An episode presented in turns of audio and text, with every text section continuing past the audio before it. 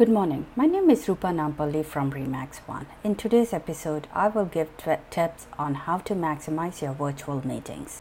This article was written by Joshua Zerkel for Thrive Global, Global Magazine, who is a professional organizer and head of uh, global community at Asana. The first tip is don't try to replicate in person format. Virtual meetings are by definition remote and need to follow a format that is instinctive to the distance between each employee. For example, to help employees stay focused during the long virtual meetings, consider breaking into several smaller ones. Participants will be better prepared to consume the content, content virtually because it won't be jam packed into single lengthy session.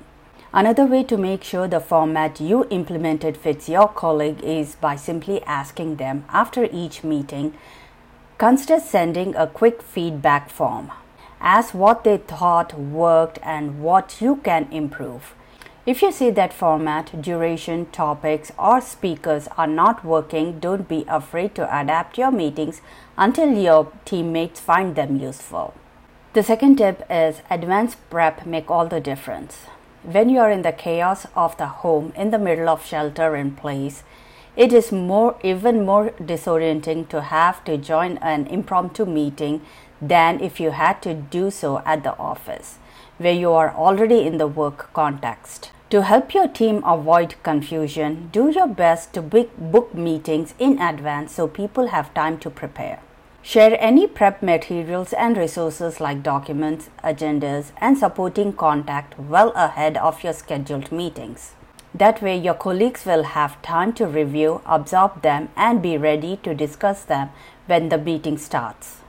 It might seem obvious, but when addition to preparing your team, set yourself up for success by having any relevant files open and reviewed before a meeting starts. If you are the meeting host, have your written agenda upon a shared screen so that everyone can see it. Having your agenda visible makes on camera meetings, which are already subject to more potential in- interruptions than traditional meetings, can go as smoothly as possible. You should also have member of your team on deck to take notes so everyone else can focus on being present and contributing to the discussion. The third tip is stop org- organizing so many meetings. If your teams are tired, there's probably a good reason.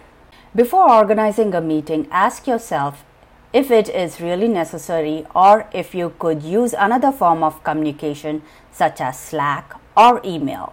When you feel like written words are not enough to express your idea, think about sharing visual resources like videos, screen recordings, or GIFs. Visuals add an extra layer of context to make your point and can help avoid organizing another meeting. And just like Elon Musk said for in person meetings, if you are not adding value to a meeting, leave. Do the same for the virtual ones. Create a team norm that makes it okay to excuse oneself politely from the meetings where you feel you have nothing meaningful to contribute. If a meeting is necessary, reconsider asking people to put their cameras on or make it, or make appearing on video optional. Knowing that everybody is looking at you may add unnecessary pressure to look like your best self all the time and even the most modest among us struggle with ignoring how they look in the lit- in that little box during a video meeting. As we note facial, facial expressions and often unflattering angles taking us out of being present and useful in the meeting.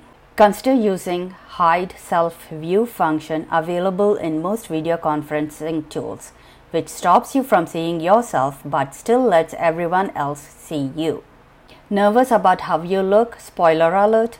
In normal times, at in person meetings, you made exactly the same faces and nobody paid attention. The final tip is be ready for technical hiccups. Whether it's audio dropouts, cut off heads, or the everyday screen sharing snafu, at this point, most of us have experienced every technical misfire that can happen at a virtual meeting. While technology has evolved dramatically, it's still technology hiccups will happen. Organizational behavior expert Bob Sutton shared that meetings can last 25% longer because of these disruptions, so make sure you are prepared to handle them and showcase persistence, patience, and grace rather than embarrassment and blame. Encourage teammates to log in a minute before a meeting scheduled start time to let them get situated in the virtual space and make sure everything is working on their end. Be okay with people turning off their videos if it's interfering with their bandwidth. Chances are you know what your teammates look like, and not seeing them for one meeting will likely be okay.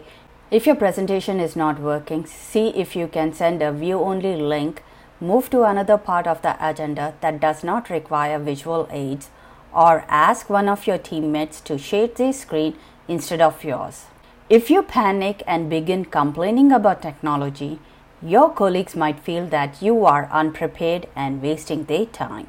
Before we all went remote, meetings were a channel for discussing work updates and big picture ideas, and they also allowed us to have human contact and to step away from our screens. Simply making our previous human touch points with our colleagues on video doesn't account for how different the nature of those interactions is when done on when done on screen instead of in person. Just as we have discovered the need to modify how we do our work in this new era, we also need to rethink how we communicate effectively with each other and recognize that our old ways may no longer support the productivity, connection, and emotional support we need for ourselves and from our teammates.